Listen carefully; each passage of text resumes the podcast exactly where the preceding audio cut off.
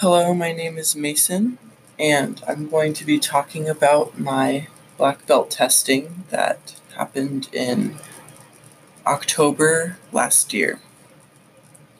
Um, I remember it just like it was yesterday. It was, I woke up very early in the morning. It was a very stressful day. Um, I probably woke up, got ready, and we were gone in an hour. We were trying to get there early, I believe. And um, I just remember, I remember being so nervous, but also very excited.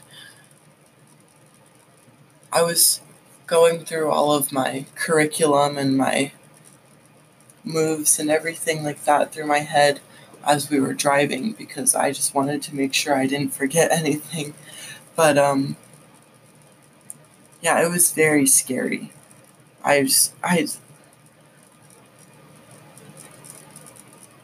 I was just, I thought to myself, like, what if I fail? Like, I, I, God, I hope I don't fail. Please, please, I really hope I don't fail.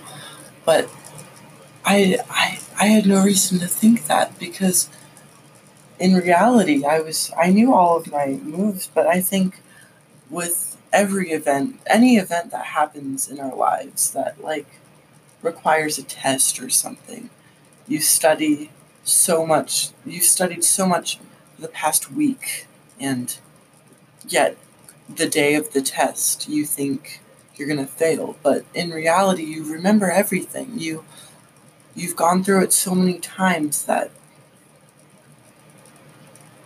that like there's no way that you can forget. But our brains are so twisted up on the day of the test and you're so nervous about it. And I think that's why that happens. But we got there. All of my friends from karate were there for moral support, so I think that made the whole testing a lot easier. But um, once all of the parents and family members took a seat and we began the testing. And i just thought all right here we go. It's it's now or nothing. And as we were doing the testing it was my teacher's friend who was directing everything. So he used some terms that I didn't really understand, and I completely froze. I just thought, oh my god, th- this is the end. That I'm going to fail. But I think I figured it out. I, I kind of um, I processed it in my mind, and I thought, oh, that would make sense. So it I I made it through in the end, but it was really scary when he said something that I completely didn't like did not recognize at all. But I I did the math and added it up and realized, oh, okay, that's what he meant. So I thought towards the end of the testing, I went through it in my mind and I thought, wow, I think I did pretty darn good. And I I just thought how ridiculous it was to be nervous. It that was like in the end, it was it seemed it was a breeze. It was so easy, but that's not what it's like at the beginning. So,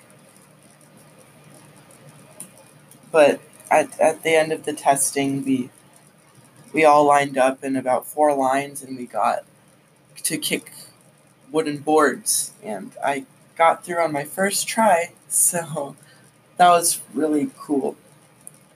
After we did that, we we're all we all went back to our testing spots and we kneeled down and they all put our black belts next to us and I just looked down and I was so excited. I was probably the most excited I've ever been in my life. And I just that was such a special day for me. But after I got it, I just thought, geez, what's next? You don't really think about what's like when you're an underbelt, you think, oh, I can't wait to be a black belt. I can't wait. It's going to be so cool. I'm going to be so good. But once you actually test and you're finished testing and you get your black belt, you think, okay, so now what? But there, once you get to black belt, you obviously don't stop karate unless you really just don't want to continue anymore. But there's a black belt class, and then we started that, and that was an interesting day by far. But we'll save that for another time. Um, I hope you all enjoyed my story, and I'll see you next time.